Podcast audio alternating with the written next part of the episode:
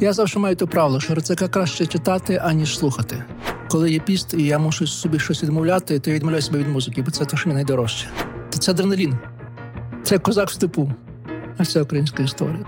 Кількість твоїх недоброзичностей росте, м'яко кажучи, кожен раз після кожного твого виступу статті чогось іншого. Президент не має бути першою особою. Президент може зібрати навколо себе людей, які більш талановиті, більш фахові. Знаєте, і жодний президент це не хоче зробити. Я не вважаю до кінця олігархів до кінця негативними дієвими особами. Ой, хваліть мене хвалять. Я дуже люблю, коли мене хвалять. Привіт, мене звати Володимир Анфімов. Це подкаст інше інтерв'ю. Герой кожного епізоду це особистість з унікальною історією, незвичним досвідом або набором знань. Ми говоримо про злети та падіння, перемоги та факапи, і найголовніше уроки, які зробили наших героїв тими, ким вони є зараз. Хочете підтримати незалежний україномовний подкаст? Не стримуйте себе у бажанні. Заходьте за лінком patreon.com інше і ставайте патроном іншого інтерв'ю. Я дуже вдячний тим з вас, хто вже це зробив. Мій сьогоднішній співрозмовник, один з найвідоміших українських істориків, інтелектуал, публіцист, професор Українського католицького університету, а віднедавна і автор подкасту Ярослав Грицак. Зізнаюся, коли вперше почув від колег, що пан Ярослав працює над подкастом, одразу подумав про історичний формат. Однак виявилося, що йдеться про подкаст музичний. Він називається Музика з історіями, і ось який має опис. Це одночасно подкаст Екскурс, подкаст Пігулка і подкаст Ностальгія.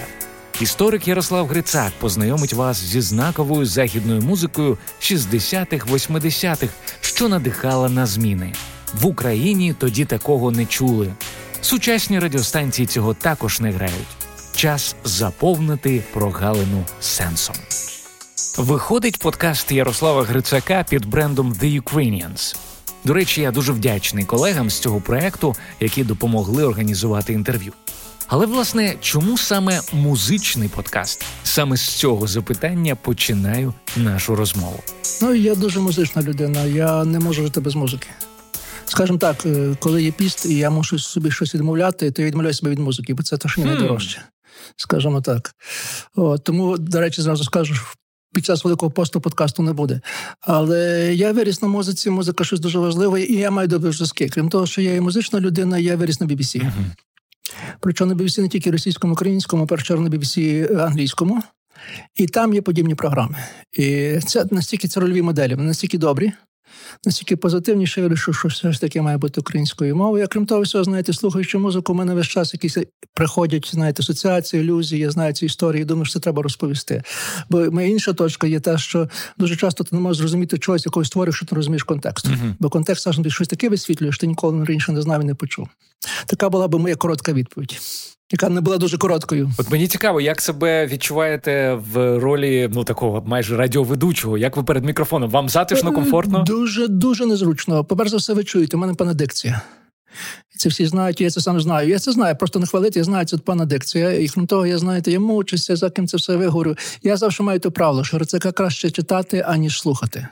Тому я завжди, знаєте, трошки жалію своїх слухачів, що вони слухають мене емоцій голос, знаєте, ці тони. Отут я, пане Ярослав, я вас переб'ю. Вибачте, просто тому що е, коли я е, зробив анонс того, що ми будемо з вами спілкуватися, е, одна пані, я, на жаль, зараз перед очима немає її ім'я. Вона спершу поставила, знаєте, такий, такий символ вогню, коли я сказав, що буде з вами інтерв'ю, а потім написала, що Грицак це не тільки там цікаві думки, але це ще й неймовірний голос. Тому це О, так, очевидно. Це... А ще й краса, яка знаєте, неймовірна. Це фідбек від реальних ваших слухачів. Тому... Але знаєте, але я маю той принцип, я маю той принцип, який як історик. Був такий король. Ви напевно його знаєте. Він він потомок, далекий потомок тому всього Байди Вишневецького, який створив Запорізьку Січ. Вишневецький Михайло Вишневецький, який став королем. Про нього так. говорили, що він плинно розмовляє на восьми різних мовах. З ним була однак одна велика проблема. Він не мав нічого сказати в жодній з тих мов.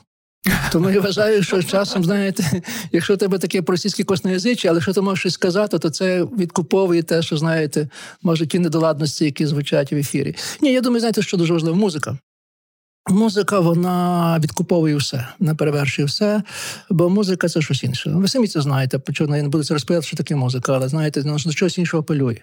І тому, знаєте, те, що я супроводжу це своїми коментарями, це воно таки вводить. Бо все-таки головне в моїй програмі це і музика, а не сам я, не мої тексти. Але тим не менш, е, коментарі дуже ціннісні. Е, скільки у вас часу йде на те, щоб підготуватися до одного епізоду?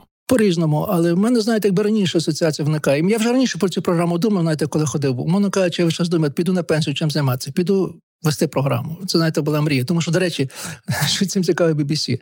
BBC ведуть ці програми люди, які вже ведуть їх 30-40 років. Їх зараз 70 деякі 80 Так що подумав, знаєте, все такий вік, що можна починати. Я все ж таки людина вже не молода, це очевидно. І я виріс на музики 60-70 років.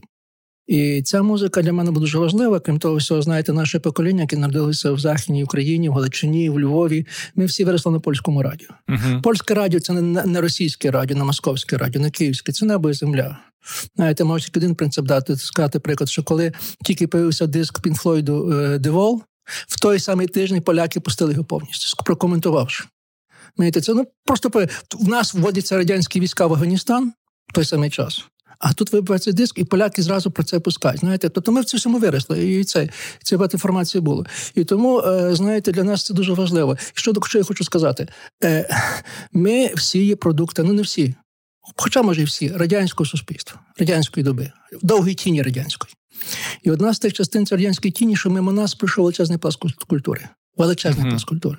Знаєте, скажімо, коли я зустрічаюся з якимось моїм приятелем за кордоном, нам дуже легко зробити прийти до дуже простої розмови, якщо ми кинемо одну фразу, ми зразу не про що йдеться. Так, так, так. Знаєте, зразу ламає, ламає кригу. Але це та фраза асоціації, яку ми знаємо, знаєте, з тої музики чи щось іншого. В нас переважно до цього не знають. Знаєте, Тому мені дуже важливо повернути ці контексти, які були втрачені. Те, що 60-70 років, бо знову таки моя остання теза, я вважаю, що не тільки не я вважаю, але це я притускаюся цієї думки, що сучасний світ створений поколінням шістдесятників. Сіктіс. Mm. На заході це сіктіс, нас це шістдесятники. На жаль, вони вже зараз відходять, але це їхній світ. А цей світ натворили в 60-х роках, коли були молоді, і ця музика, яку я слухаю, яку пропонує це їхня музика. Угу. Там чути їхній голос. Це не просто музичний голос, це позиція, певна. Знаєте, тому що вони хотіли виразити. Це перепрошую, не теперішня попса, яка співає тільки те, щоб бути популярним. Їм дуже важливо було виразити. Це не дуже антикомерційні. І угу. тому дуже хочемо вернути це назад в український простір. Ви сьогодні вже казали, що музика дуже велику роль відіграла у вашому житті. Ви згадуєте цю тезу в інших інтерв'ю. А можете пригадати той самий день або період свого життя, коли ви відкрили цю музику для себе? З... Як це було? Це дуже легке питання. Я не пам'ятаю точно дати. Знаєш, це був травень. Я припускаю, що це був 73-й, а може, думаю, 74-й рік. Бо я потім знайшов це в іншій людини, яка написала це саме враження, а потім хтось в коментарі писав, що з його дружиною було те саме. Це коли день, коли я вперше почув е, The Girl, Girl Beatles. Mm-hmm. Я тож чітко пам'ятаю, як це було. Я не питаю, коли це було. Знаєте, я пам'ятаю, що знаєте, що світ поділився на дві частини. Той, який жив без Girls, і після як я почув, почув це. Це знаєте, враження, як можна кажучи, як откровення для когось. Раптом ти почув, побачив цілком інший світ. Світ настільки Ну, не скажу, що досконалий, це не те слово, настільки щирий. Знаєте, настільки те протилежне того, в чому ти живеш. Не буду сказати, в чому ми жили, знаєте, ті певні субстанції, які має короткі там слова, ну, не буде інше, знаєте. І потім читав ці спогади якогось російського рокера, який написав те саме, що життя ділиться на два на два, два періоди. То як він перший раз десь на Москві ріців, сидів в якійсь компанії, 14 підліток, 13 років, і хтось поруч включив радіо, і там було е, була The Girl. І потім хтось написав ці знов таки в коментах, що в нього та сама історія з його дружиною, яка нарешті, яка, на жаль, померла, але каже, вона колись несла молоко і почула The Girl, і вона стала дуже довостояла. Знаєте, все щось таке. Чомусь, а, чомусь... а у вашому житті як це було? Пам'ятаєте, що вас оточувало в цей е, момент? Я що... пам'ятаю так, тому що я я стояв вдома, що дуже чому травень було, бо запах бузку. Може, тому що бузок пахне. Ага. Тому що це було підвечір'я. Знаєте, травневе підвечір'я. Тому що, знаєте, все цвіте, травень, таке всі інші, тобі 14 років, ти щаслива людина, що може бути. Тобі раптом раз і знаєте, кидає там. Мало то, що щастя, знаєте, щастя, мене кажучи, радість не знаю, щось десятки тисяч сотні разів в разі попічці. Тому це, це дуже сильно, це дуже сильно пам'ятається. А просто я думаю, що колись треба зробити пам'ятник. А може такий пам'ятник вже існує. Зробити пам'ятник е, цим е, радянським радіолом ВЕФ.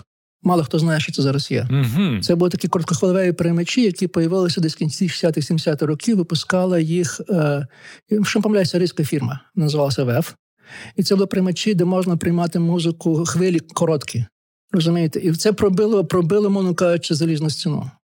Тому що з тим радіо можна було слухати все. Так, власне, ви Бітлз почули саме завдяки цьому приймачу? Так, очевидно, тільки так, бо не ж не було, мітфонів не існувало. Мітфон, знаєте, така рідкість і така дорога рідкість, що знаєте, була бути. Ви собі не уявляєте, як це як вжилося тоді. Ти чекав, напевно, місяцю, ти напевно, пісню тижнями, щоб вона появилася, що ти нарешті почув. Тому що ти її раз почув перший раз, ти її добре запам'ятав. Знаєте, слів ще не знаєш добре. Хоча, до речі, це була одна з причин, чому я вчав англійську мову. Мені було дуже легко без самому сильну мотивацію був. Знаєте, крім того, все, ну, я не знаю, як це зараз теперішнє покоління, але ми всі майже грали на гітарах. Ми всі пробували якісь, знаєте, групу робити. Пробували це співати також, знаєте, це все інше. Це на це чекалося, знаєте. Ну, Я згадую в тому контексті цю історію Пол Маккартні зараз розповідав, як вони з Ленном їхали, збиралися разом на Пенелейн і їхали через все місто бо знали, що там десь на окраїні міста живе третій підліток, який міг брати акорд B7. Ми цього акорду ще не знали. І в принципі, ми такі самі стації були. Тому що ми дуже мало що чули, мало що знали. От Ізоляція була повна, але це радіо прибирало ізоляцію. І то, що історія вже чисто сімейна, за що я я багато за що вдячний своєму батьку, на жаль, вже покійним. Батько мене зробив, хоча батько був сирота, знаєте, self-made man, прийшов повністю від сироти, знаєте, до такої став закрійником. Закрійник радянський сил, знаєте, це була важлива посада. Але в 70-му році святкували ювілей Леніна 100 років. Так. І зв'язку з тим випустили е, ювілейні е, рублі. Такі були маленькі, срібрані, на срібрані якісь білого металу чи інше. І, власне, батько вирішив таку, знаєте, що він назбирає 100 цих рублів і купить оце радіо. Знаєте, він це забрав, він це купив. І так ювілей Леніна відкрив мені весь, весь світ. Тобто, завдяки Леніну ви почули Бітлз. Але я думаю, що це була спільна, спільна, це спільний досвід був дуже багатьох людей. Просто я думаю, що ми, ті, що жили в Західній країні, мали більше шанси. Тому що нам було це ближче слухати. Знаєте, радіо. Крім того, ми слухали радіо Варшава, мова дуже близька, дуже спільна. Знаєте, крім того, всього, от ще спитаєте, дуже легко пізнати нас, молодих, ті, наше покоління. Ми всі слухали літо з радіо. Не знаю, чи ви знаєте, що літо з радіо, чи ви слухали самі. Ні, Але це це, це, це саме. Це дві години, три години чисто, чистої, чистої насолоди. От, Це польська програма, яка йшла тільки літом з 21 червня. От, І це була музика і розмови. Але розмови дуже цікаві і дуже смішні. От, і це всі слухали, пам'ятаєте, знаєте, всі слухали, розповідали таке все інше. Тобто ми вийшли в такій атмосфері, це власне те перевага того західного пролича Радянського Союзу. Знаєте, я знаю, що е, литовці, литвійці, естонці хвалилися, то, що не єдині, хто бачили, що Лех Валенсо має вуса. Тому що всі решта радянську не знали, що нього вуса ніколи не бачили. Ми теж бачили, що він має вуса, тому що ми дивилися польське телебачення. Десь в кінці 70-х років е, поляки, зовсім думаючи про Україну, поставили трансляційну е, вежу в перемишлі. Угу. Але ця трансляційна вежа в переміж таких 60-70 кілометрів покривала також нашу територію. Я пам'ятаю, знаєте, який це був бум, як всі лазили з антенами по даху і пробували ловити цю польську польську хвилю. Було таке поняття. Це, на жаль, вже покійний Андрій Панчишин про це співає kino nocne. Поляки мали такі фільми е, в ніч субота на неділю. Uh-huh. Вони йшли дуже пізно. І це були фільми, які не пускалися навіть, скажімо так, регулярно в день в Польщі. Це було вражено або дуже висока арт, арт, арт-гаус, знаєте, Пазоліні чи Філіні, щось інше, або вестерни, або щось схоже на еротику. Хм, Навіть так. Ну, все те, що не було, знаєте, тут. І що це означало? Що всі збиралися до того, кого вони краще лив сигнал. У кого це найбільша антена була, щоб Та, ну, Антена ні, не мала бути більш, вона була добра. І це місцями, знаєте, хвилями, що тут ловить, тут не ловить. І вони ходять по по даху і ловить цю хвилю, знаєте, щоб десь поставити. І так було, що знаєте, це десь в день ввечері, ну всі ще переважно мало молодих дітей, старалися покласти дітей спати. І десь від 9-10 відкривалася кухня, знаєте, зносилася горілка, що там було, дуже довго пили, такі всі інші розмовляли, а і в першій годині сідав дивитися цей фільм.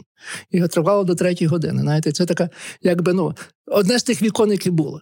Тобто, знову ж таки кажу, ми мали велику перевагу. Я не знаю, чи в Києві це було, припускаю, що ні. Ну, бо чисто графічно. Я я таких історій не чув. Знаєте, е, так. Знову ж таки, я не знаю. От я зараз студентку маю дуже цікаву, дуже гарну, яку ми з нею разом придумали теми. Нас пише. Скажемо, як далеко слухалися радіо Люксембург? Бо це була певна культура. Це була культура 60-70 років. Радіо Люксембург, що знаєте, це було та єдине радіо, яке е, не мало жодних заборон на музику, тому що при тому всьому BBC було так ліберальне, BBC була цензура. Так, так, так. Скажем, так, Про це є багато фільмів про піратські радіостанції. Власне, це про ті піратські станції. Це от один з фільмів, це про нього Радіо Люксембург. І воно можна було слухати, не давала музику, причому давала чарти. Угу. І, Але і слухати можна тільки пізно ввечері. І це була ціла культура слухання радіо Люксембург. Є прекрасна пісня групи Перфект, моєї улюбленої рокової групи польської, яка про це про це співає. Коли почув, просто знаєте, мені аж аж не знаю, що знаєте, аж серце це саме, що ми робили. Тобто вивчаєш певна якась інтернаціональна культура. Знаєте, це є. Тому що всі слухають Радіо Люкс. Переважно Радіо Люкс, слух, Радіо Люкс, перепрошую, Радіо Люксембург. Я просто скажу, що Радіо Люкс, е, як прийнято назва від Радіо Люксембургу, е, бо слухалися пізно вечір, коли буде найкращий сигнал. І переважно слухались когось. Це означає, що знов збиралися вже молоді, знаєте, десь в саду, чи десь на на, на, на даху, чи десь інше, знов з якимось воном, чимось іншим. Це довгі розмови, курення, навіть такі всі інше. І це була ціла культура. Це неформальна. Всі кіно існувати неформально радянському радянському Союзі. А вона була. І мені цікаво, як далеко ця культура поширювалася. Uh-huh. Знаєте, скажімо, чи в Харкові це слухали. Я знаю, що в Ленінграді, теперішньому Петру, слухали так, бо, скажімо, Ленінградський рок-груп каже, що радіо Люксембург це дуже важливо. Всі новини, які існували рок, вони відсувалися звідти. Ну дуже цікаво. Ми в нас слухають цей подкаст власне по всій Україні, е, а також за її межами. Тому, друзі, якщо е, ви знаєте ось цю історію про радіо Люксембург, якщо ви чи я ваші би дуже просив, батьки... я би дуже та дуже просив, тому що ми студенткою замість зацікавлені, як зловити цю географію, як далеко слухали радіо Люксембург. Словом, обов'язково напишіть або на Фейсбуці, або Буду мені, або в, в Телеграмі, е, якщо ви або ваші батьки мали таку традицію слухати е, це радіо. Ви сказали ще про те, що ви експериментували з музикою. Я в інтернеті бачив декілька ваших е, фотографій вже зараз з гітарою. Розкажіть це, про це, про, про ці експерименти. Це це все каже, очень старе і неправда. Звичайно, ми пробували, всі пробували, знаєте, але ну самі розумієте. Ми не мали цих, е, що називається, тисячу годин, чи там 10 тисяч годин, які прорепетив, чи стали музикантами. От. Це всіх починалося, але дуже швидко швидко кінчалося. От, е, Може, тако не знаю, тільки двойки це було, скажімо, брати гадюки, на ці у них це було професійно. А в нас це всі пробували, знаєте. Вибачте, що так скажу, забув сказати важливо. Я народився в селі, я жив в селі. Я ж, і Це село таке, знаєте, не село, місто, це між Стрим і Моршином. Uh-huh. І я пам'ятаю, в нас перші концерти, рок-концерт клубів робили старші хлопці. Рок-концерт? від мене. Та, ну як називається рок-концерт? Можна сказати, що це буде рок-концерт. Ну, Вони просто грали те, що чули. В тої мови англійської, яку не могли відтворити, ще англійської мови не знали, вони співали. Але саме головне було щось смішне. Всі дошки були, всі е, всі е, гітари були саморобні. Так звані дошки. Ага. Доска називалася, так? Е, переважно підсилювачі бралися із телефонних будок. Це дуже складний процес, знаєте, всі інше. Але я до чого веду? Це тільки вступ. В кінці в кінці один з тих музикантів розбивав гітару об сцену. Тобто, звідки не знали, що це є. Десь ми мусили знати, що знаєте, де Пітаузен це перший зробив, що в кінці розбивається гітара гітара об об ці, об, ну, питав, що він це під, під, під, під він підсилювача розбивав. Але розумієте, село Галичині, Бандерівський край. Це дуже цікаво. 70-ті роки хлопці, які, знаєте, ну шкільна освіта, що там, знаєте, і вони грають, знаєте, лабають, лабухи. І в кінці, знаєте, він для понтів, що називається, бо публіка повна зала, особливо молоді дівчата, він розбиває гітару, яку він дуже довго розбив. Робив, знаєте, розбиває. Це такий жах, це такий, знаєте, благородний жарт, майже аристократія. Я просто розповідаю це, знаєте, як, як частина цієї культури, яка, на жаль, на жаль, не зафіксована. Її би треба дуже описати, бо я думаю, що це те, що нас зробили. Бо ми решту, ми всі походимо щось у підлітка, коли ми були підлітками. Так. Я не знаю, що зараз підлітки роблять. Знаєте, мені трошки це цікавіше. Грають що в комп'ютерні ігри зазвичай. Ну не знаю, можливо, так. Я думаю, що в комп'ютерні ігри ми теж би грали, якби мала можливість. Але думаю, що все одно комп'ютерні ігри щось іншого не здовольняють, тому що ну, якась, знаєте, якийсь, як сказати, є сильний інстинкт. Так само, я прошу інстинкт їди, інстинкт сексу, існує інстинкт на щось таке. Воно каже, дуже ну вибачте, це скажу, дуже банально духовне, щось більше знаєте. Якщо не задоволений, то маєш ще не задоволений. Ти завжди будеш це шукати. Чого на комп'ютерні ігри це не дадуть? Можливо, щось інше не заповнять. Мені цікаво, чим це є. Чим не це заповнюють. Від захоплення музикою ми поступово перейшли до початку кар'єри Ярослава Грицака як історика. Готуючись до інтерв'ю, я вичитав, що свого часу історія України нашого героя мало цікавила, бо здавалася занадто простою. Запитую, чи це правда? Був такий, був такий момент дурості моєї, так був, признаюся. А, а мені цікаво, знаєте, е, що змінилося і в який момент? коли історія України вас дійсно зацікавила? Ну, перш за все, знаєте, я хотів бути науковцем. Це правда. Якщо я не став рокменом, то я став науковцем. Це щось давало мені щось інше. Знаєте, це пошуки весь час і при там простір дбати незалежно трохи. Бо знаєте, мене завжди це страшило почуття працювати з 9 до 5, 5 днів на тиждень чи навіть 6 днів, це скільки там я знаєте за столом. А наука давала дуже добре, якби ти віддушно того всього. І так сталося, що ну я пробував поступити в московський університет, це було смішно, бо я не поступив, і таке всі інші, очевидно, я поступив Львівський університет. Я не скажу, що Львівський університет у міг на ті часи був досить добрий, а потім прийшлося десь шукати місце праці. І, звичайно, праця була вибір був або сільська школа. Ну, вибір будь-який, сільська школа, все крапка. Більше вибору не було.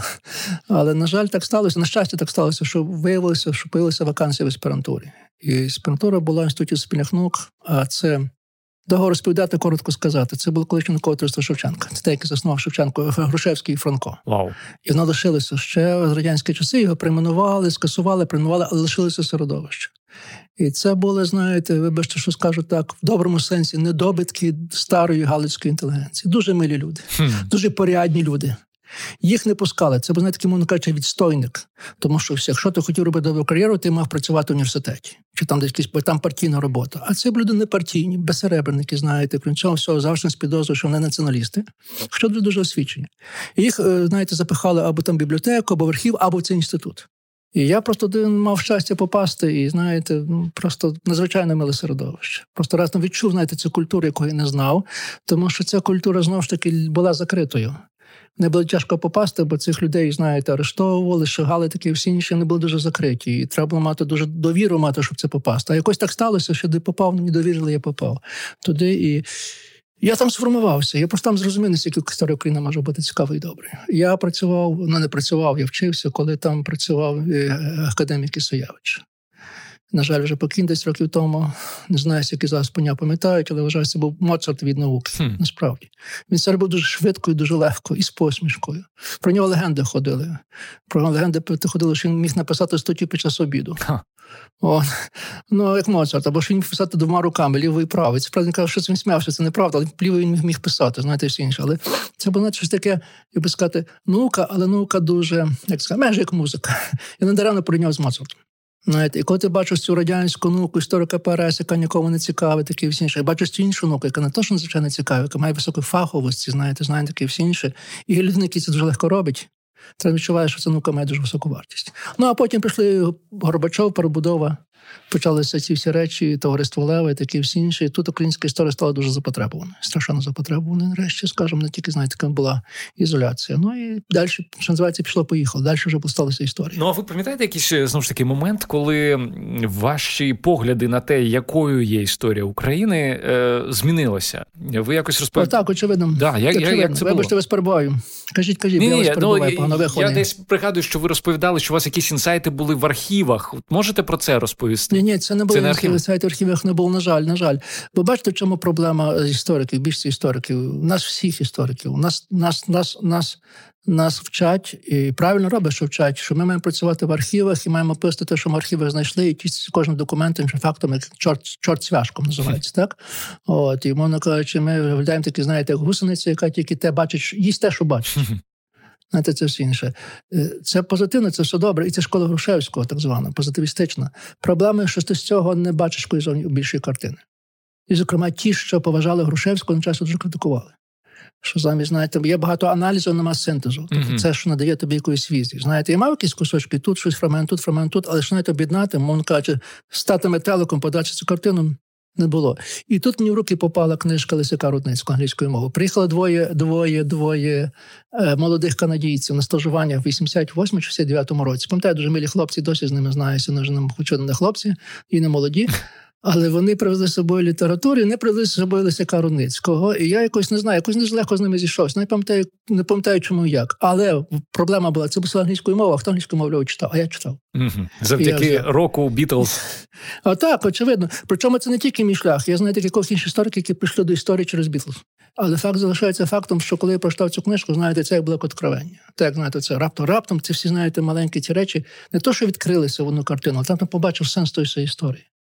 Бо, ну, перш за все, що була проблема? Українська історія майже була повністю в тіні російської історії. Знаєте, ну зрозуміло, чому воно буде розповідати. А тут раптом, знаєте, що Леся Крудницький, він трактував українську історію як нормальну частину історії європейської. Коли він читав лекції з історії України, мені це розповідали в Едмонтоні в Канадському університеті, то до нього ходили люди, які не вчили українську історію, тому що казали, що з його лекції з історії України можна бути більше дізнатися про історію Європи, ніж ні про тих про які читали історію Європи. І причому ці зв'язки входили настільки природні, органічно, і відбувалися певні, знаєте, настки, знаєте, що просто аж дух дух, дух, дух перехоплював. Знаєте, оце є. Мабуть, всі ми пам'ятаємо такі моменти, книжки людей, яким відкривають очі. І, власне, оця, оця книжка дуже важлива. Я досі вважаю, що він, напевно, неперевершений історик, і, напевно, це між нами кажучи, найбільший історик ХХ століття. Хоча він ніколи не писав книжки, писав тільки статті, але там не до кожна стаття варта окремої книжки. От, І, власне, це якби мене дуже сильно, знаєте, зафасцинувало. Я дуже довго на Лисяковерницькому жив. Тому що, знаєш, Лисака Рудницької повторюючи його тезу, знаєте, всі думають, що я такий розумний. Справді не розумний, просто повторює його тезу, але ніхто їх не знав.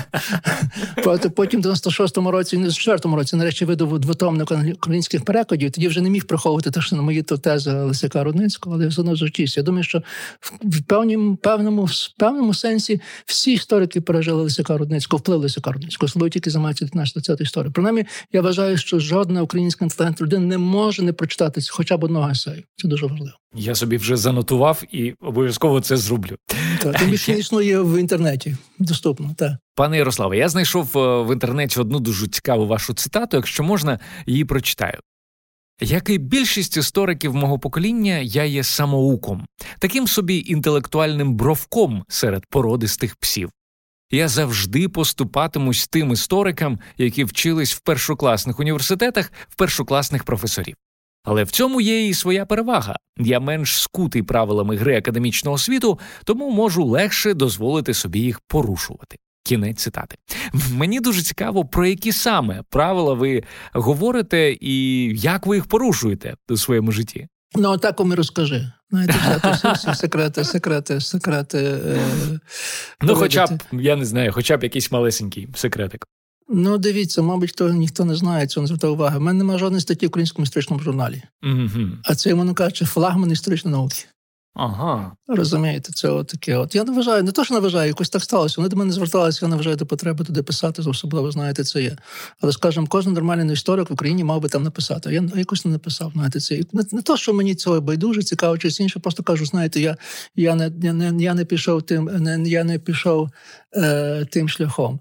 Що мені е, е, дозволило бути дозволило бути не таким, як більшість істориків, це почуття свободи. Я, боронь Боже, не критикую чи не знущаюся іншим історикам. Просто я розумію, що в силу їхніх обставин життєвих дуже багато істориків дуже мають мало свободи. Свобода не інтелектуальна, а свобода чисто професійна. Тому що викладання, обов'язки, щось інше накладають на тебе те, що ти просто не маєш часу чим займатися. Крім того, знаєте, тут не є секрети. Е, до до деяких останніх років викладачі, це майже роби. Що скаже директор, що скаже ректор, треба виконувати, і ти не маєш мати право особистої думки. Зрештою, я мав такі пару ситуацій, коли за це поплатився, не буду про це розповідати. Але мені повезло, що я ніколи не мав на це зважати. Я був незалежним. Я можу працювати в структурах, можу працювати, не працювати в структурах. Тобто, знаєте, тепер, якщо я щось пишу погано, тільки це моя відповідальність, більше нічия. Тому що я маю повністю свободу робити те, що хочу. І, власне, це мені, знаєте, є. Тому що знову ж таки, ну от, може, добре скажу. Надіюся, що це не дуже далеко піде. Один професор, дуже відомий свій професор, написав дуже погану книжку. Він не українець. Книжка була фатально погана. І ніхто не наважився це друкувати рецензію, тому що це мав бути кінець кар'єри, а мені було байдуже. Не тому, що я сміюся, просто мені було байдуже, тому що треба хтось сказати, що книжка погана, слабка. Книжка мала добру тезу, але написано безнадійно погано, слабка. І я написав, ну крім того, всього, тому словно єврейський сюжет, я завжди був ризик, що був безуть антисеміт. Знаєте, Бо це не йшлося про це. Знаєте, Це може такий приклад, коли ти можеш написати цю річ, не боячись наслідків. Бо багато би хто задумався. Слово, що молода людина на такій стадії. Знаєте, а я цього, я цього цього не маю. Так само, скажемо, на якийсь професор там на заході, знаєте, асистент молодий. От, Тобто це дозволяє мені робити, казати те, що я думаю. Зрештою, я не один такий, але не, не один такий. Я не один такий, зовсім зовсім не одинокий. Бо, скажімо, е, хто на мене є прикладом рольової моделі, це Бутоні Джат, який робив те саме, але він мав прекрасну освіту. Mm-hmm. Різниця була в тому, що він себе навчив і сказав, він міг, він міг вибачним слові, як сказати, плювати зверху на ці всі регалії. Ну, от е, факт, який знаєте, найбільше разить, він був асистентом професором в одному університеті, і він написав по-російськи зубодребящу статтю про свого декана. В принципі, сенс того декана був, що він ідіот. Ніхто не міг ним це сказати. Це навіть дуже гарно названо. Він, він міг вибрати назви. Е, е, е, е, Блазень у пурпуровій пурпуровій мантії. Вау. Це ж подумати, назву придумати. Бо перевага того Тоні Джетта була, що він дійсно знав, по-перше, він дуже добре соціальну історію. От, і другим мірхувати. А цей знімав соціальну історію брехунками, які не мали жодного сенсу. Знаєте. І він це міг сказати. Йому це коштувало посади. Звичайно. Він, він сам пішов, після йому не цікаво було. Бо такий момент, коли він взагалі думав кинути наукову кар'єру, коли побачив, скільки наука є конформістська. Знаєте, він взагалі думав поїхати. Тобто його хтось потім спас від цього цієї довша історія. Але знаєте, просто коли читаєш ці біографії, це дуже важливо дає тобі, тому що все-таки, ну знаєте, ну ми мусимо бути інтелектуально вільними, ми мусимо бути вільними людьми. Мені цікаво, чи доводилось вам колись платити якусь ціну за ось цю свободу? Отак, безперечно. Ну я з здивуванням дізнався колись. Знаєте, не так. Я довго працював у Львівському університеті, і я якось просто замітив, що якийсь час зі мною перестали здоровкатися люди. Деякі. Аж потім дізнався, що були це були спеціальні засідання певного комітету, який вирішив мені ще яким людям не подавати руки. Це в який Знаєте, час було? Це вже е, сучасні початок часи? початок нульових років. Угу. Це те, що ми говорили, це те, що ми писали. Не тільки мені, я був дуже добрим товаристві, скажімо, це знаєте, це мене тішило. Це добре львівське товариство, добірне, скажімо так. Тобто це було знак, але з другого боку, ви розумієте, що це означає. От, І скажімо так, це знаєте, що кількість твоїх недоброзичливостей росте м'яко кажучи, кожен раз після кожного твого виступу статті чогось іншого, знаєте, але з другого боку, ти маєш багато друзів, може, їх також збільшується. Знаєте, може, якийсь баланс, баланс, баланс є. Я, боронь Боже, не роблю себе герою, не думайте, що герой. просто кажу, яка це є, бо це, бо це болить. Бо це болить. Мало про це хто каже, але академічне середовище змагальне середовище. Крім того, ми всі науковці про це говорять. Знаєте, ми переважно не можемо більше ніде себе реалізувати тільки в тій галузі. І тому ми такі підлітки, які прагнуть щось собою довести. Ціле життя підки, знаєте, і ми, умовно кажучи, в цьому підлітковому стані далі перебуваємо. Знаєте, в поганих університетах це виглядає як е, банка з пауками. Це дійсно, знаєте, це причому ну, я можу приклади наводити, скажімо, Гарварді, люди, які між собою не розмовляють роками. Хоча займаються, хоча мають всі титули. Всі титли, всі інші, знаєте, але далі вважають, що вони це є. В гірших, в добрих університетах, скажімо так, це якось дуже ізолюється. Чим до людей, що любив в католицькому університеті, у нас, е, знаєте, немає цього гадючного гнізда, який дуже часто буває науці. От і тому я кажу, знаєте, часом існування в науковому середовищі не є легке. Не є легке, тому що воно має цей клімат. Ну, зрештою, не всіх клімат таких Знаєте, як дивишся фільм, то чорний лебідь про балет чи щось про спортивні так. змагання, ти вчора це сам, mm-hmm. там, де, де де, змагання є. Тобто люди змагаються часто не своїх, е, не своїх, е, сказати, не своїх бажання е, щось зробити, а в своїх амбіціях. Знаєте, це є. І це неприємно, але тому дуже, тому дуже легко і приємно бути поза цим. Дозволити бути свободу, не мати цього. Друзі, ми продовжимо за мить.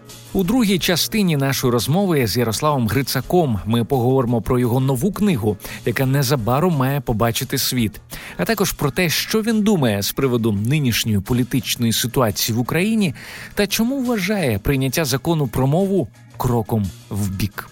Нагадаю, що подкаст інше інтерв'ю виходить в колаборації з на часі. Це онлайн-видання про все, що цікавить сучасного українця від підприємництва та стартапів до культури та урбаністики. Також на сайті на часі ви можете прочитати текстові версії епізодів іншого інтерв'ю. Ласкаво просимо на часі.ком. А ми повертаємося до розмови з Ярославом Грицаком. Одне із запитань, яке я поставив під час інтерв'ю, звучало так. Чи є в історії місце емоціям? І якщо так, то які емоції у нього самого викликає історія України? Ось якою була відповідь. Знаєте, це найкраще сказав Тімоті Снайдер. Я дуже його люблю. Він, хоча й набагато молодший, але він може певні речі. Він майже геніальний. Речі каже, складні речі дуже просто сказати. Він порівняв, знаєте, колись хто запитав, от чому Європа потребує України? Сказав геніально. Тому що Європа це проза, Україна це поезія. Хм, Як красиво. Українська історія, звичайно, цікава навряд чи знаєте, пам'ятаю, колись ми сиділи, розмовляли, знаєте, з польським істориком, потім пішли собі окремо пити, і хтось не сказав, наш українців, ох би нам мати таку цікаву історію, як поляки. Ти розумієш, що українська історія в порядку цікавіша від української історії, від польської історії. Знаєте, Це адреналін. Це козак в степу. А це українська історія. Знаєте, і я може не заздрю тим, які прийдуть після нас, тому що пропускаю, що коли вже не будуть писати історію через 20-50 років, це буде історія більш усталена, менш цікава. Знаєте, але поки що це адреналін незвичайний. Коли треба все розуміти, особливо особливо важливо, коли починаєш певні речі розуміти. Ти їх знав, а тепер починаєш розуміти. Знаєте, цей стан переходить зі знання на розуміння, про що власне йдеться, вишкання цих зв'язків, які дуже великі. Я особисто зараз дуже захоплююся, мене це приваблює глобальна історія. Тому що певні речі можна зрозуміти краще, коли тільки береш глобальний контекст.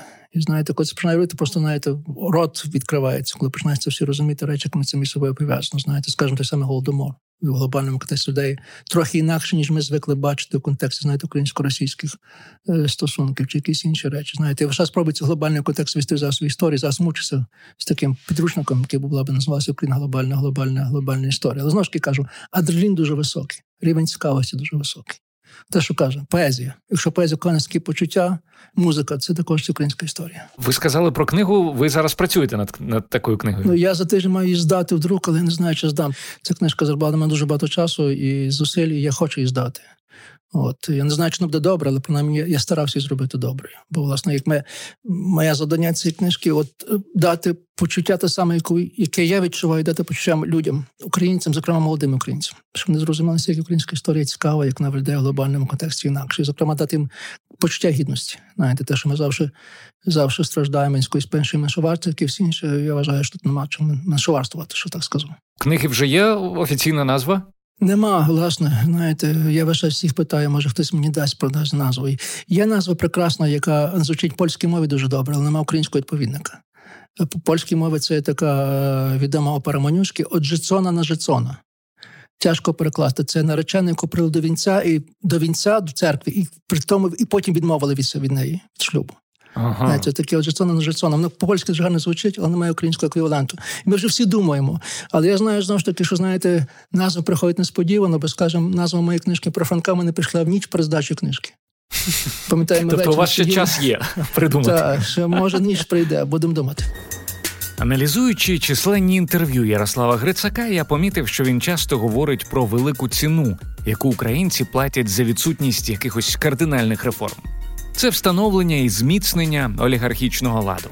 Мені було дуже цікаво його запитати, як же з цього порочного кола можна вийти в ситуації, коли олігархи контролюють змі, мають величезний ресурс, і коли, мабуть, жодне серйозне рішення у цій країні не приймається без їх відома. Бачите, я не вважаю до кінця олігархів до кінця негативними дієвими особами. От. Ну, повезло їм, не повезло. Зрештою, не знаю, які в них життя, коли вони мають ці свої мільйони мільярдери, чи я би був щасливий з цих, з цих ситуацій, але навіть не про те справа. Бо є, бо те, що мені кажуть інші і інші. Є олігархи, є олігархи. Є які думають про власне збагачення, а є олігархи, які думають, що з тими грошима зробити і далі, знаєте, всі інше. І я знаю, що час до часу проходить такий момент, коли починають думати, куди ці гроші пожертвувати, що з ними зробити, знаєте, це все інше. Це перший ступ. Ну, я знаю, скажімо, декількох глярахів особисто знаєш всі їхні думки. А друга річ є та, що я вважаю, перевага України є та, що маємо декілька олігархів. І є змагання між тими олігархами. Я вважаю, цей елемент змагальності дуже важливий. Що маємо декілька каналів, декілька кнопок, і боронь, боронь Боже, що нема, ніхто не має монополії на, на цю кнопку. Що я вважаю, треба зробити? Я вважаю, що ключове питання є це знову на моє відкриття. Це є е, забезпечення приватної недоторкності приватної власності. Щоб жоден олігарх не міг атакувати кого-небудь більше, знаєте, ситуацію приймати, пробувати від, відгристи цю відгристи цю кнопку. І це не тільки олігархів, це йдеться, знаєте, про бізнес, середній, всі інші, інші. Причому навіть не йдеться про власність. Власність може ширшому розумінні. Власність не тільки про майно, а про те, що тобі належить, твою власну гідність. Знаєте, uh-huh. власну свободу, таке всі інше. До чого я це веду? Ключовою для мене реформою є реформа суду. Так. Я вважаю, що Україна пройшла далекий шлях, довгий шлях з 30 років. В принципі, пройшла за великим рахунком добре. Попри те, що мали, знаєте, маємо недотягнення і мали великі загрози, ми прийшли на загал добре. Нам лишається зробити декілька кроків, але ці кроки найтяжчі. І, зокрема, найтяжче просто зробити судову судову реформу, творити систему незалежних судів. Поки що це нікому не дається, навіть не знаю, чи хочуть це робити. Я знаю, що останнє я бачився з послом одної держави G7, нам, вона мені сказала, вибачте, вже скажу, чи може догадається хто. Вона мені сказала, що то це завжди було в пресі, що е, нібито команда Зеленського звернулася до них, послів G7, що дайте нам зразок реформи. І від посли від нібито відповіли на це. Ну, це було було вже в пресі декілька тижнів тому. Е, йдеться про було... саме про судову реформу, так? Про судову реформу. Що треба mm-hmm. робити, знаєте? От, не знаю, можливо, Зеленського прокинеться цей інстинкт чи хтось інший, але вважаю, що дійсно в історії України віде той, хто зробить судову реформу. А треба її зробити, мусить зробити. Бо тоді, знаєте, олігархи перестають бути небезпечними. Ну, може, вони залишаються, знаєте, їдкими, що називається, але появляється елемент, який може цьому протистояти. Я маю ту тезу. Це теза не моя, це теза Романа Шпурлюка, професора Гарвардського, який в значній мірі є мій вчителем, мав таку саму вплив на мене, як Лисяк Рудницький. І він каже, що думайте про Україну чесно інакше. Думайте про Україну як молоду державу, і дивіться на подібні молоді держави, які не мали проблеми той час. Вона каже, чи не рівняйте Україну сучасну сучасною Польщею, а рівняйте Україну з міжвоєнною Польщею. Коли молода держава, яка побачите ці системні структурні проблеми. Та сама корупція висока, система олігархії, страшна політична волонтилість, тобто змінність на постійні такі всі інші. І пробуйте це зрозуміти, знаєте, який шлях пройшли. І коли ти дивишся на це, який шлях пройшов Україна, то дивишся, що в принципі Україна непогано справляється з тими викликами, включно із з подоланням зовнішньої загрози. Не не, не, не невідмінно, але скажімо, на міцну трійку так. Думаю, цього цілком цілком достатньо. Але треба робити далі кроки. Для мене це найпекливіший крок це є політичні зміни. А політичні зміни ключове питання це є незалежна, незалежна судова реформа. Незалежні суди. Також ви часто говорите про те, що громадянське суспільство так і не спромоглося висадити політичний десант і створити партію або декілька партій, які б е, не представляли інтереси когось там знову ж таки з олігархів. Як вам здається, чому? Ну тому що були спроби, була я вже кажу, була самопоміч, тому що ну ми не бачимо її зараз в рейтингах. Е, хтось давав такі надії е, партії голос. І бачите, що я хочу сказати, що е, тут це тільки виключно вікно можливостей. Ми зараз розуміємо, що зараз така партія вже практично неможлива в Україні. Зараз вікно можливостей відкривається такий момент, як скажімо, в 91-му році. Коли комунізм рушиться, і комуністична партія невідомо де, в 14-му році, коли знаєте, оригінали зникли таке всі інше. Коли є вибори, коли вибори, коли не можна взяти вибори за гроші. Тому що старі структури настрашені, молодіше не росли і можна бути. Розумієте, мені йшлося про те, що в 16 році не не скористалися з вікна можливостей. Я не знаю, чому знову ж таки маю інші різні інформації. Зокрема, знаю, що були спроби створити таку партію, але виключно розбилися. Знову ж таки, це це моя інформація, можливо, неправильна через особисті амбіції молодих лідерів, які вирішили не об'єднатися між собою кожен те окремо. І вони розійшлися, що називається, знаєте, в різні партії, в різні структури чи в різні особисті структури. То з цього нічого не вийшло. І, Але я вважаю, не вийшло, і швидше, що не вийде вже. Але я вважаю, що знаєте, я вже прожив трошки довше життя, і історик можна сказати, вікно, вікна можливості відкривається раз по разу. Тобто це не означає, що у нас не буде нових вікна можливостей. Не може бути будь-який момент. Питання, чому ми зможемо скористатися вікна вікна можливостей. Крім того всього, я не виключаю, що Зеленський може прородитися. Чи як Порошенко міг би прородитися, чи як навіть Янукович пробує якийсь час момент прородитися, якщо ви пам'ятаєте ці фрагменти, знаєте. Важливо не те, важливо не те нова сила чи нова сила, а важлива політична воля міняти цю країну. Особливо в моменти кризи. Має криза бути дуже сильно. Відчуття дуже сильної кризи, знаєте, невідомо чим, чи великі борги, чи велика загроза, а в нас є одне і друге. Тобто я вважаю, зараз не конечно вести цей десант може бути різний. Я вважаю, що зараз десант може бути, я не це називаю другий захід, зібрати команду професіоналів знову. Ті, які вже були при, при, при владі. Мені розповідають, і я це вірю, судячи за судячи за виступами його прекрасний персонал Вітренко. Угу. Мимо його мами, звичайно. От, але спосіб, який він думає, який він діє, знаєте, це інше. Але дивіться, що робиться? Він далі не може пройти через парламент. Через так, так, так, Ніхто так, не знає. Що, Треба політична воля. Бо яка якби ідея одного з формул успіху реформатора? Президент не має бути першою особою. Президент може зібрати навколо себе людей, які більш талановиті, більш фахові. Знаєте, І жодний президент це не хоче зробити. Або не може, або не хоче. Ні, був такий момент, був дуже короткий, ви, напевно, молодиці не пам'ятаєте, коли Кучма прийшов до влади, на короткий час він зібрав реформаторів. І ці пару місяців реформ, які були насправді дуже потім добре вистояли, бо, скажімо, це все ідея ФОПів, всі інші вона почалася з тоді. Оце, що було в кінці 90 х років, uh-huh. почалося на 4 uh-huh. роках. Але максимум, знаєте, що вистачило це на пару місяців. Порошенко це вийшло здається, на два роки. Знаєте, А тут треба більше. Власне, вважаю, що цілком можливо. Я не виключаю, що якщо зараз наступним кроком, якщо Зеленський так розійдеться після того, як він заборонив канали Медведчука, знаєте, і Байден Байден прийшов Байден прийшов до влади, знаєте, не знаю, що йому далі в голову прийде, але якби хтось був добрий радий, такий всі інші. Я би сказав, що він хоче війти в історію, що він має амбіції війти в історію. То один спосіб це зібрати добру команду фахових людей і доручити їм реформувати цю країну знаєте, бути політичним запліччям. Причому дуже важливо, він скоро це не зможе зробити. Бо рейтинг буде що падати, це вже може бути запізно. Це навіть це може останнє вікно можливості, це може бути, коли що його рейтинг, хоча й низький, але вище за всі інші інші, інші uh-huh. рейтинги. Я не знаю, як це довести цим людям. Знаєте, я я, я трохи знаю Порошенка. Я трохи знаю Порошенка. Мав можливість, мав щастя спостерігати. Можу сказати, що Порошенко під час Майдану вів все прекрасно. Я вірю Порошенкові. Я досі вірю Порошенку, завжди не то, що поставимо вірити, знаєте. От я просто бачу, коли не міняється на очах, таке все росте і всі інше. Але одна справа, коли ти не в владі, друга справа, коли ти при, при, при владі. І то, що я бачу Порошенка, знову таки, це не критика, не особиста критика, це очевидно. Він не довіряє е, людям, яких він не знає. Не то, що не довіряє. Він не вміє делегувати свою владу, не вміє делегувати владу і повноваження. Про нього ходив такий анекдот, е, якщо він чує мене хтось його чи людей навхай ображається, що Порошенко вночі таємно прибирається свій кабінет, щоб прибрати свій кабінет, бо ніхто так добре не прибере, як він. Розумієте? Мене навчили інакше. Мене навчили інакше, що директор, керівник має бути трошки лінивий. Це має бути умова, що всі навколо нього краще працювали.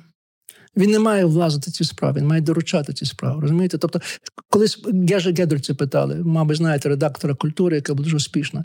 Його питали, в чому полягає успіх його видання. Я сказав, дуже просто. Я міг зібрати навколо себе людей, які набагато розумніші за мене.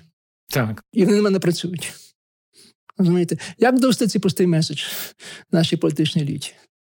Знаєте, Тому що я знаю, майже всі вони мають. Я розумію, влада приваблює. Влада знається, що страшне. Це більше, ніж гроші, більше, ніж секс, більше ніж що. Це знаєте, це, це страшенно. Це закохатися можна, знаєте, в цю владу. Всі інші. Але крім того, в них сильні почуття війти в історію. Майже всіх.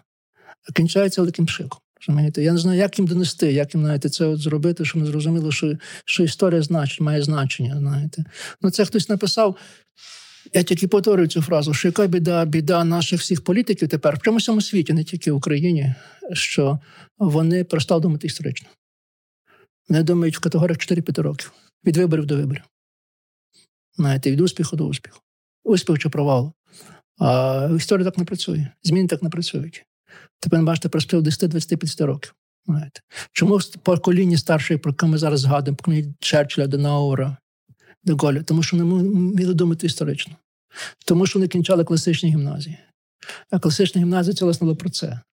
Знаєте, мовно кажучи, почитання Омера, Овідія, знаєте, цей масштаб всі інші історії. Знаєте, люди інші мали формацію. Іншу. А зараз ну, без образу Зеленський з бізнесу прийшов. На які там ще історії, ви самі розумієте. Так що це щось інше.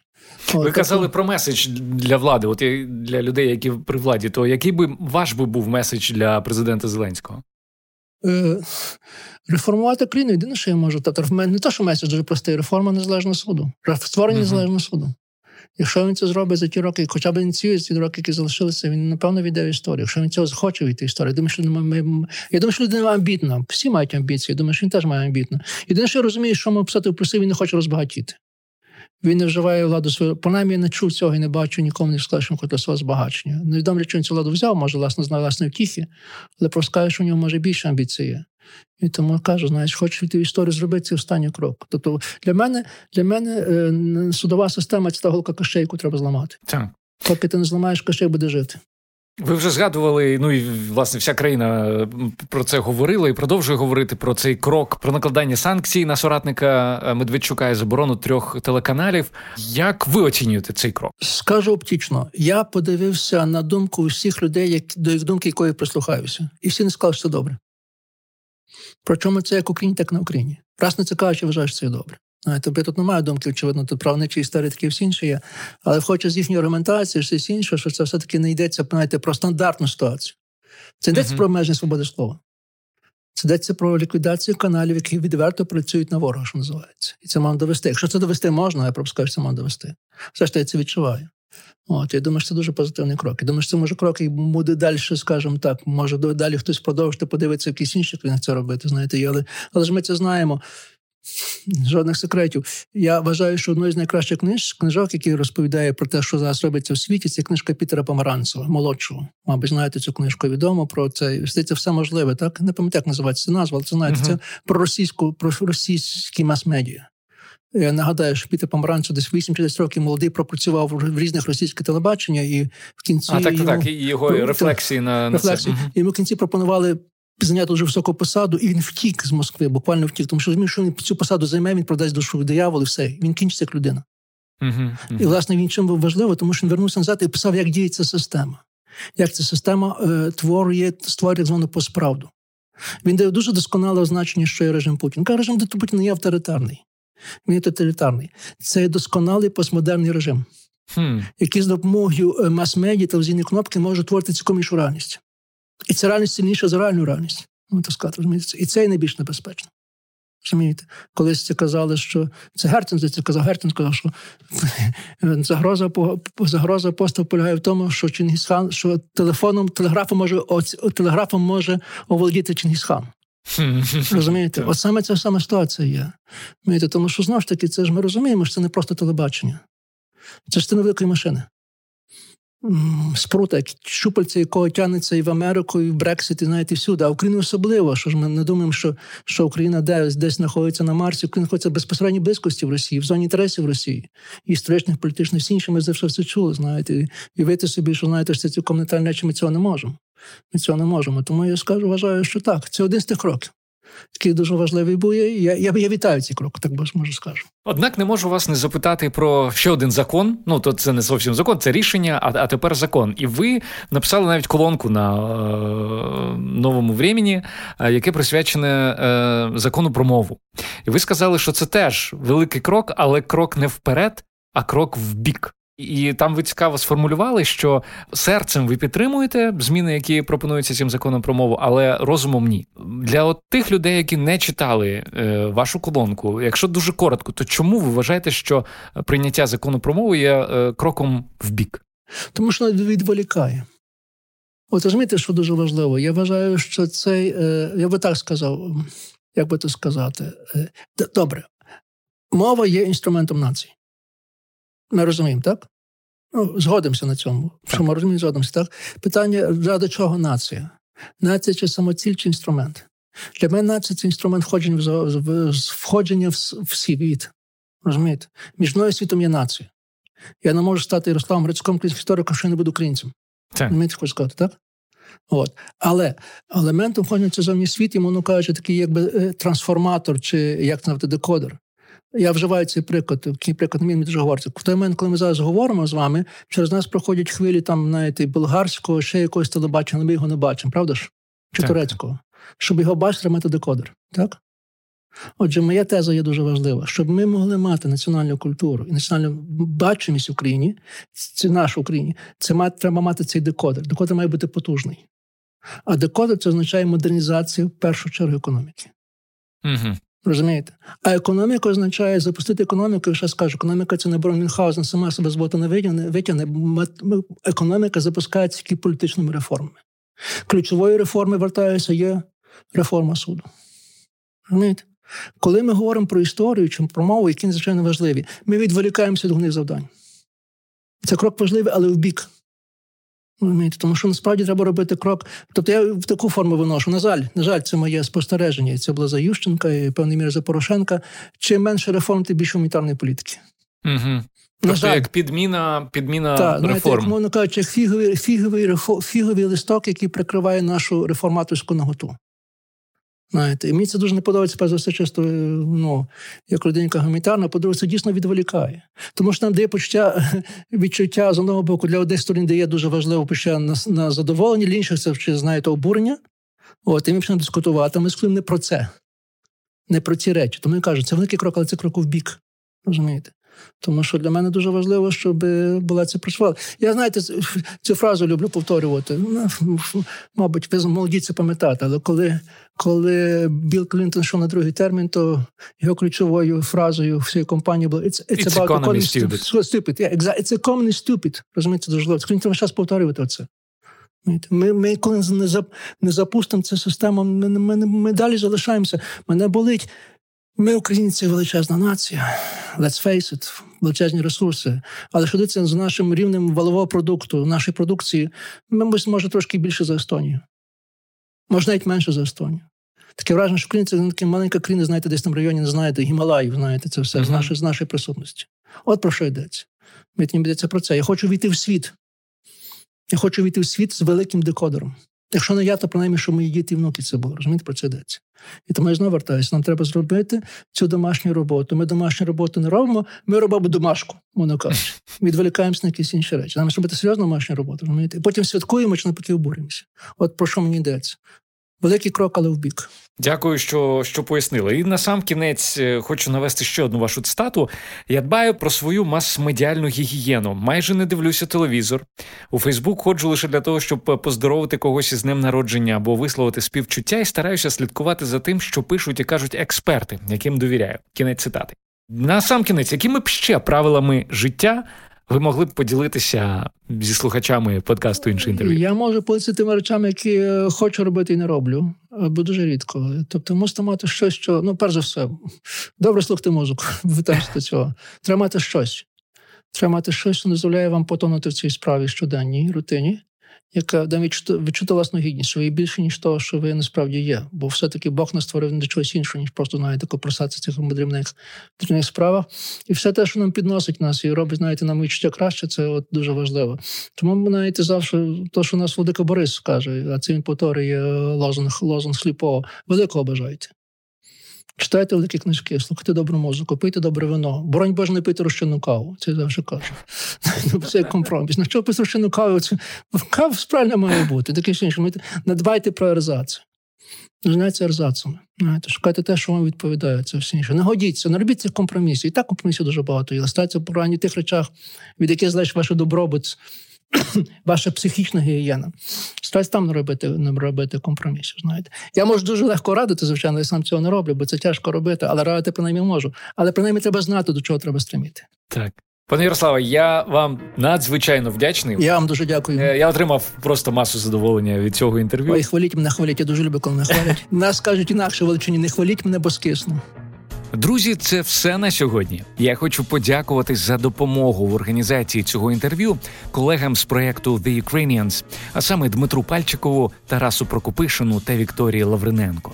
Також дякую за допомогу у роботі над випуском Олексію Нежикову та Роксолані Макар. Якщо вам сподобався цей епізод, обов'язково поділіться ним з друзями та залиште відгук на Apple Podcasts. А якщо хочете підтримати подкаст інше інтерв'ю та зробити свій внесок в розвиток україномовного контенту, запрошую перейти за лінком patreon.com інше. З вами був Володимир Анфімов. Почуємося.